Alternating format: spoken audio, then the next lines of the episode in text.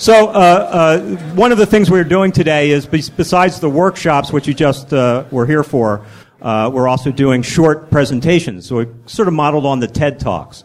And we, we look for people uh, who would just give us some, some ideas that would inspire us, uh, uh, people who are just thinking outside the box. We told them two things. Speak from the heart. Give us something to think about. Uh, well, in ten minutes or less, that was, I guess, three things, three things. So uh, our next uh, um, solo spotter is a, a man who uh, really did do his own thing uh, uh, in radio, and uh, he now has over three hundred podcasts, and uh, how many? He has a, a million and a half downloads, um, and he did th- he did this without, you know, N P R, without B G O, without his local, you know, uh, radio station. He did this on his own. Uh, please welcome Jason Crane of The Jazz Session.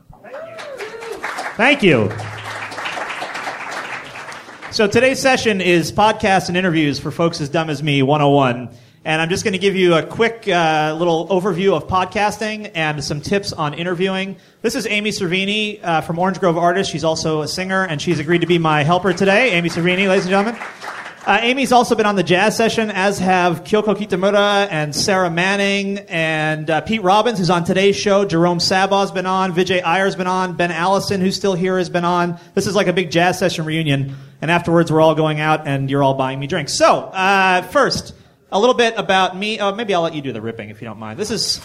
This is Microsoft's new PaperPoint program, which you should get. It's four hundred ninety-five dollars. It comes bundled with Windows. Uh, so I'm Jason Crane. We can probably rip the next one since I already said my name. Uh, I started out as a saxophonist, mostly in the salsa scene uh, in the Southwest, and then I went into radio starting in the early nineties, and now I'm a podcaster and a poet, which means I'm poor, and that's also alliteration or consonance, which is common in poetry. We can go to the next one. Yay.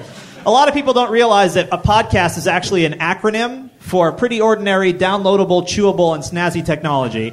Uh, you should take a note of this because someday your kids might ask you and you want to look hip. Uh, podcasting is incredibly simple, and for many people, they they find it a little daunting. They don't even know what a podcast is, how they might listen to it, and so I'm here to to take away the mystery. It is basically a way to get music or, you know, the sound of somebody talking or possibly banging a pan with a spoon into your ears, and it's very important that you know how this happens. You're so good at this. Uh, it is not necessary to have an iPod for a podcast, nor is it necessary to be wearing a cast for a podcast. You don't need either of those things. All you need is a computer that plays sound, because all a podcast is is an audio file. It's the same as when you rip a C D into your computer. It's exactly the same kind of audio file. All you need is a computer that plays sound. If you have a podcast or perhaps a multimedia cast of some sort, that might be great, and then you can take it with you on the go. But as long as you can play music on your computer, you can listen to a podcast. Thank you, Vanna. Uh, my show is at the jazz session dot com. If you don't remember anything else that I say today, please remember this, because that's how I sleep indoors and eat. Uh, the jazz session dot com has been going since uh, two thousand seven. This is its fifth year. Next month will be its three hundred fiftieth show.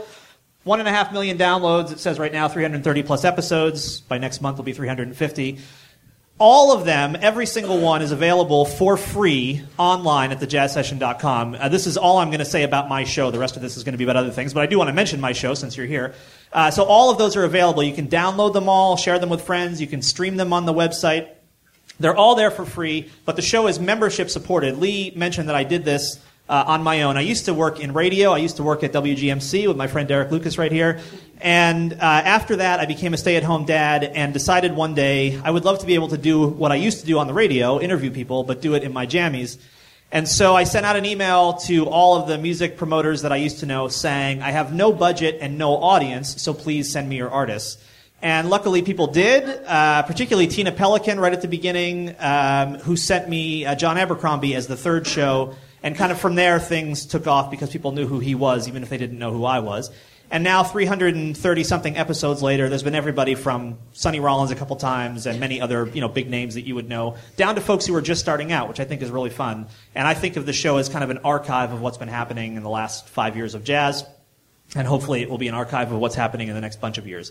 So it is member-supported if you want to become a member, and if you don't, that's fine too. It's free and always will be. Okay. Why I did the Jazz Session in the first place, and this is what the bulk of this little presentation is about, is that I think and I, I hate to say this, but I think your music does not generally speak for itself. It probably does to a very small subset of the audience that's educated enough to understand what you're doing, and then a slightly larger subset of the audience that doesn't care if they understand what you're doing, but is willing, as actually Pete Robbins says in today's interview, to let the music wash over them. There are those people, absolutely. And there are people who do not need the special knowledge that jazz, many people feel jazz requires, and they can just let the music wash over them. However, there's a reason that D V Ds come with extras. That's because people want to know how things happened and why things happened and what the creative force was behind the artistic product that they're seeing. So I think it's incredibly important that you tell your story. A podcast is one way to do that. Uh, well-written liner notes are another. A website with interesting videos or bio information. Many people do albums on Artist Share where you get a chance to let people see the process as it goes along. Anything that helps connect emotionally with the listener. Let's find out what's next because I don't remember. Oh, yeah. So this is a, uh, there's another person who's been on the Jazz Session, Faye Victor, who'll be speaking later today. Uh, many people know the album A Love Supreme. It's a John Coltrane album. It's a great record, and it's a record where the music does stand on its own, but it's even more impressive because John Coltrane, as we all know, had to fight and kill a dragon to make A Love Supreme. And once you know that, the emotional resonance of that album just increases exponentially. Even if you can't actually uh, physically... Uh, uh, Uh, kind of uh, line up with the idea of having to kill a dragon, just knowing that Coltrane had to is so cool that when you listen to the record, you'll never hear it the same way again. And that's why I think it's important. If he hadn't included that photograph of himself and the dragon inside, we never would have known, and we, this album would have probably just gone into the dustbin of history. So why is it important to tell your story, and, and why am I even talking about this? That's not how you spell why, by the way, in case it comes up later on a, on a test. Well, first of all, I think it's important to actually have a story. Even if it's your first record and you're just out of jazz school, or if, like many people nowadays, during your first period of your first day of your first year of jazz school, you make a record and put it out. Even if that's the case, I think it's important to come up with some things about why you made the record, about your creative process. And if you don't believe me, let's consult this next very detailed diagram. Let's go to the Olympics.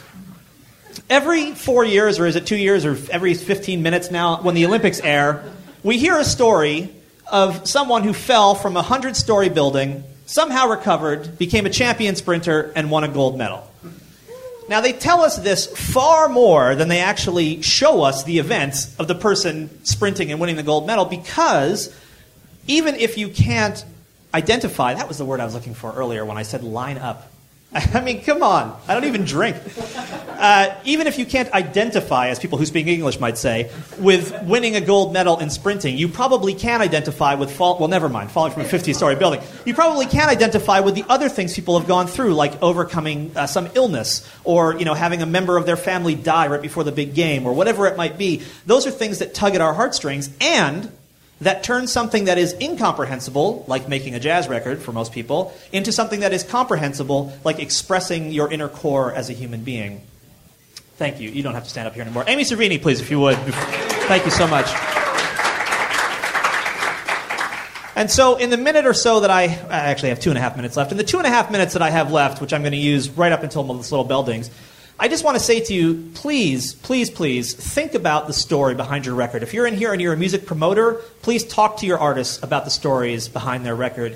Don't just send a press release that says so-and-so has played with so-and-so. It doesn't tell me anything. If you're going to tell me that so-and-so played with Art Blakey, tell me that Jeffrey Kieser spent all of his teenage years learning every song in the Art Blakey book until one day he met Art Blakey, said, I know every song in your book, and got the gig. Tell me that story, because that's much more fascinating than so-and-so played with so-and-so. The number of press releases that are just those kinds of lists, which go right into the recycling file, are very, very large.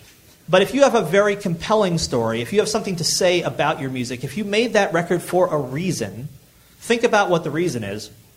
And if I can say one more thing about being interviewed for artists or preparing your artists for interviews for promoters, practice. I know it sounds goofy, but have a friend interview you and tape it. Lo-fi is fine. If you've ever heard my show, I still do a lot of them in my jammies, even though I go to artists' homes to do them, which is probably why I don't get into a lot of the big artists' homes. But anyway, uh, but tape it. Even if it's lo-fi, listen back to it. Listen to yourself answer questions. Practice the idea of talking about the things that matter to you, because it may be crystal clear inside your brain why you did what you did. But if you can't make it come out of your mouth in a crystal clear fashion, it's of no use to you. So please have a story, practice telling your story, and help the listener. I'll say, and if I, I have fifty-three seconds left. If you are a live performer, could you do a little of that at shows too, please? Please, please. I go to shows almost every single night of the week. I get talked to by a musician about once a month, other than to tell me the names of the people in the band. I just want to know a little. You don't have to tell me everything. Tell me something. And I know people say, oh, I'm not a showman, I'm not an entertainer, whatever. I hope you are, because I just gave you some money. So I would love it if, in return, you would give me a little something. Just connect with me as a human being. Tell me something about what's happening. You know, I wrote this next song on a train as the sun was coming up over the Alps, and I just had the worst egg and bacon sandwich I'd ever had in my entire life, and that's why this song is called Vomiting Out the Window of the Orient Express. Tell me something. I don't care what it is, but just connect with me as a human being. That is what this music is about, is connecting as a human being, and we can do a lot more in this industry to help connect with people outside of our own fan base, outside of the rabid collectors, and we can do that by telling our stories. So my name is Jason Crane. This is my email, jason at the jazz session dot com. If you have any questions about podcasting, if you want help figuring out how to tell your story, if you want to send me a big bag of sequentially numbered bills, any of that stuff, just email me at jason at the jazz session dot com. Thank you very much. Please stick around for everybody else who's presenting today, because there's a, a, an amazing brain trust of people from here on out. Thank you so much.